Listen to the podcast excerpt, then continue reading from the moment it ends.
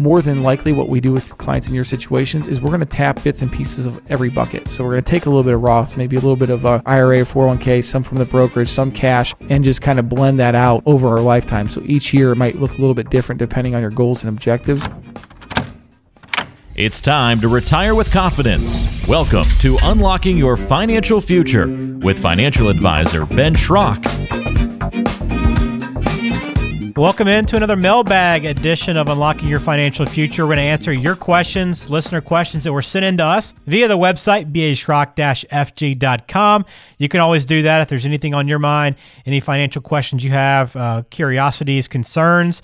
You can send them in to us. We'll do our best to answer, and Ben Schrock will take what information you provide us and try to give some guidance or some thoughts on uh, on what you're asking about. But always, we encourage you to reach out to him directly, his team directly at B A Schrock Financial Group. Again, online at b a schrock dash f g dot com or over the phone, three three zero, four seven three, one zero six zero to answer any of these questions. So, Ben, glad to have you back on. Mailbag time. I know you like going through these wide range of topics, so we had to get back to it again. I do. I like the rapid fire uh, questions. They're always good questions too. So it's something that we've, I think we've we've done this for the past, you know, uh, gosh, month or so, right? We've continued the mailbag, yeah. So it's been kind of cool to, to see all the questions come in, and and just it's always a different variety of questions. So I, I like them, and um, I hope there's not any that stump us yet. So we'll, we'll, if if we do, we won't we will admit it. So we won't we won't try to force our way around it. We'll uh, we'll call Keith in for some backup if we need to. That's at some right. Point. Uh, well, let's dive into some rapid fire. We got six today we're going to get to. Uh, the first one comes in from Ralph. He says, I'm being forced into an early retirement at fifty-seven for my job with the state.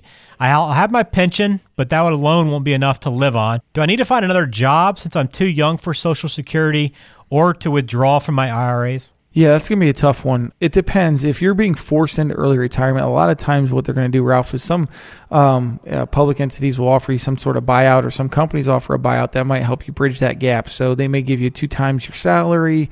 Um, they may give you an increased portion on your pension to cover you from age fifty-seven to sixty-two. So I'd first go there, start with the employer, um, see if there's any type of added benefits that you might be entitled to um, or negotiate with. Honestly, if, if um, they're kind of forcing your hand there, I think there's some bargaining chips there. But ultimately, if you can't do anything else and you need some extra income and you don't want to go back to work, we can tap into the I R A. Okay, the rules are if you tap into your I R A prior to fifty-nine and a half, then you're going to pay a ten percent penalty on top of the, the ordinary income taxes on that. However, there is a rule called a seventy-two T. Uh, I don't know if we've talked about this before in the past, Ben, but a seventy-two T is a law out there that basically allows you to take out distributions out of your I R A or your qualified plan prior to age fifty-nine and a half without that penalty. Now, there's some pretty distinct rules and, and some calculations in there, and that I won't go over on the, the podcast, but if it's something that is interesting to you, we can run the calculation for you and show you that. But there is a backdoor way around that, that we don't have to, you know, get slapped with a ten percent penalty by taking out money prior to fifty-nine and a half. Gotcha.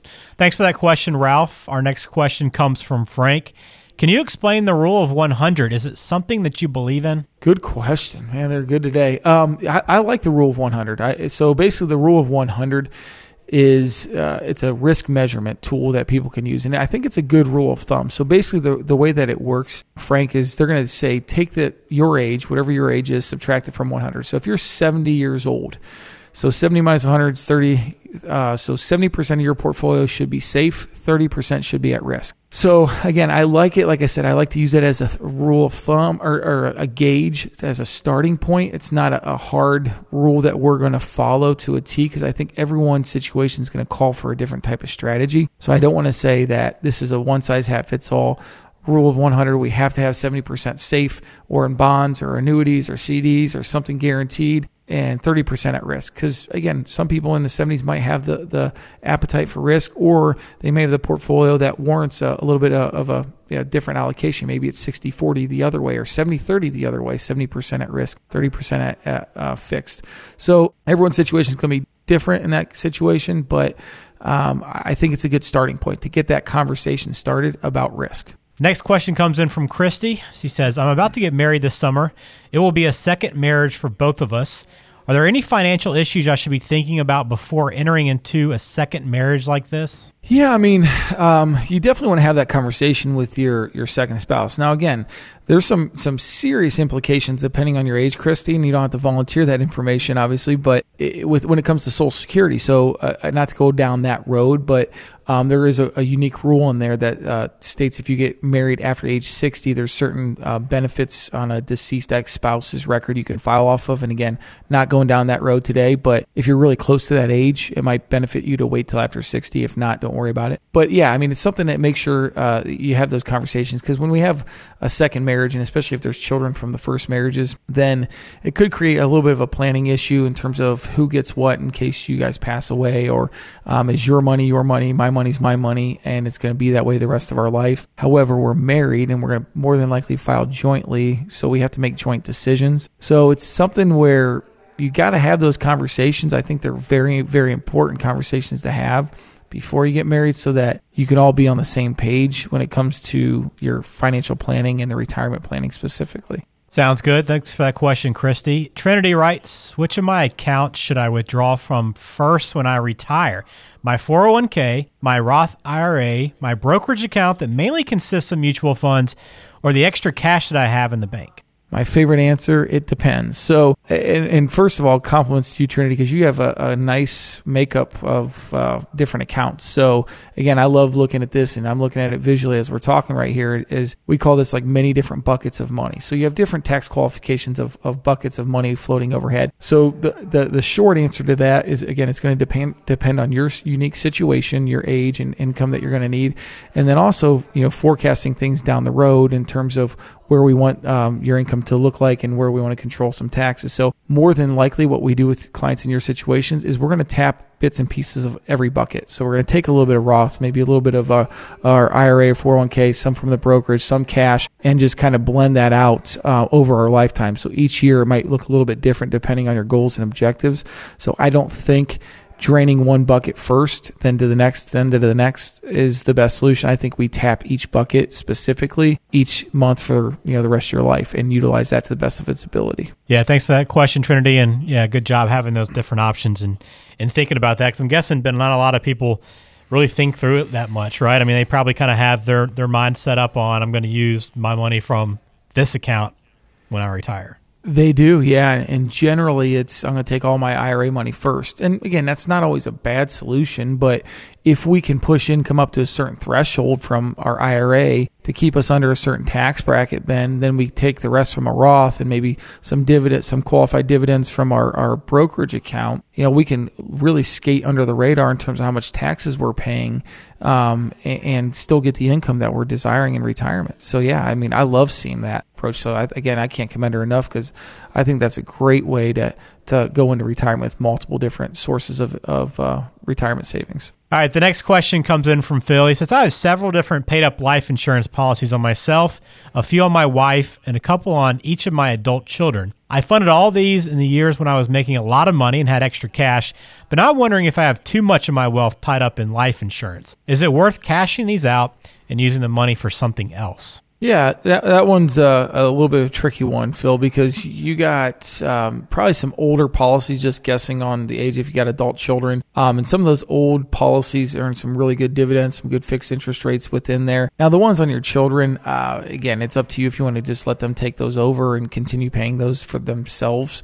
Um, and then you no longer own that. That solves that problem. That's what a lot of our clients will commonly do, is they usually take out those policies when they're young and, and continue to pay into them, then gift them over to them uh, upon you know them graduating college and say, you know, either take the cash or go uh, you know, continue the policy yourself. So again, I don't think it's a bad idea, but we have to look at a couple things too. When it comes to life insurance, with you funding it after tax uh, money, we got to look at that cash value and see what that number is.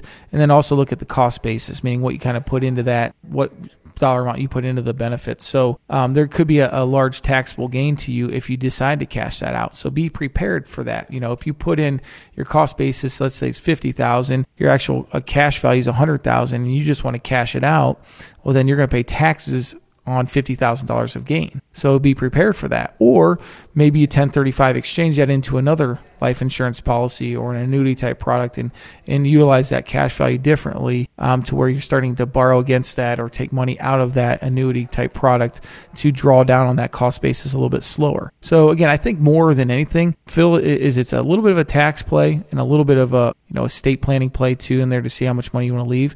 So it's going to depend on which way you feel like going uh, in there. And if you need the income, you know, there's another source for you too. Yeah, a few things to think about there, Phil. All right, our last question's from Millie. I'm sixty-four years old, and I want to work until I was sixty-six or sixty-seven. So I was going to get serious about my financial plans in a year or so, but I just can't deal with my mouth-breathing boss anymore.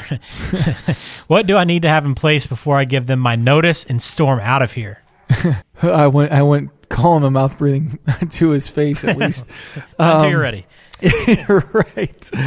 So, um, wow, that's, that's just funny. So, um, I don't think it's too soon to start. So even if, um, you wanted to work till sixty-six or sixty-seven and you're two to three years away, um, and, and even if you loved your boss, I still think you're well within that, that right time frame to start planning so that you're prepared. And, you know, what, what I love doing in these situations, Millie, is, is telling my clients and, and proving to them, showing them their plan on the screen and, and looking at their, their full goals, objectives, income, all that good stuff that we always talk about, but showing them on the, on the board and, in our office here and saying you can retire and, and live a lifelong life and prove it to you uh, based on what you saved and say you can leave tomorrow. So you can, you know, stop working tomorrow. I have those conversations quite frankly with people that, hey, you can walk out the door tomorrow and everything looks pretty darn good. So that's uh, putting the position of power right back in your court. So nothing would make me feel better as, as an advisor for you to say, go ahead and tell your boss off now because he can fire you tomorrow. He can do whatever he wants because you're fine financially. And that's a good place to be is, is when you are empowered and confident that,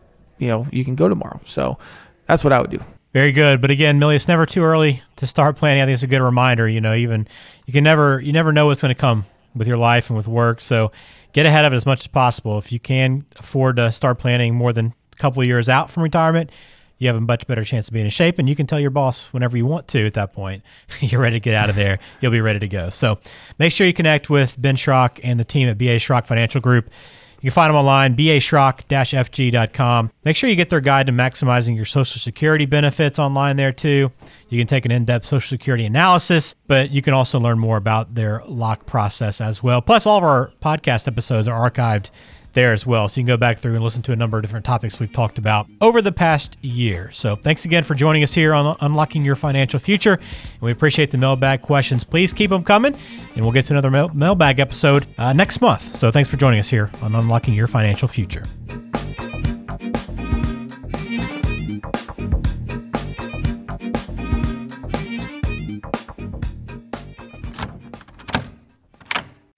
Investment advisory services offered only by duly registered individuals through B A Schrock Wealth Management Incorporated and A E Wealth Management L L C. B A Schrock Wealth Management and A E Wealth Management are not affiliated companies. B A Schrock Wealth Management is an independent financial services firm that helps people create retirement strategies using a variety of insurance and investment products. Investing involves risks, including the potential loss of principal. Any references to safety, security, or guaranteed lifetime income generally refer to fixed insurance products, never securities or investments. Investment products. Insurance and annuity product guarantees are backed by the financial strength and claims-paying ability of the issuing insurance company. B A Schrock Wealth Management is not permitted to offer, and no statement made during the show shall constitute tax or legal advice. You should talk to a qualified professional before making any decisions about your personal situation. We are not affiliated with the U S government or any government agency. This podcast is a paid placement. It is intended for informational purposes only. It is not intended to be used as the sole basis for financial decisions, nor should it be construed as advice designed to meet the particular needs of an individual situation.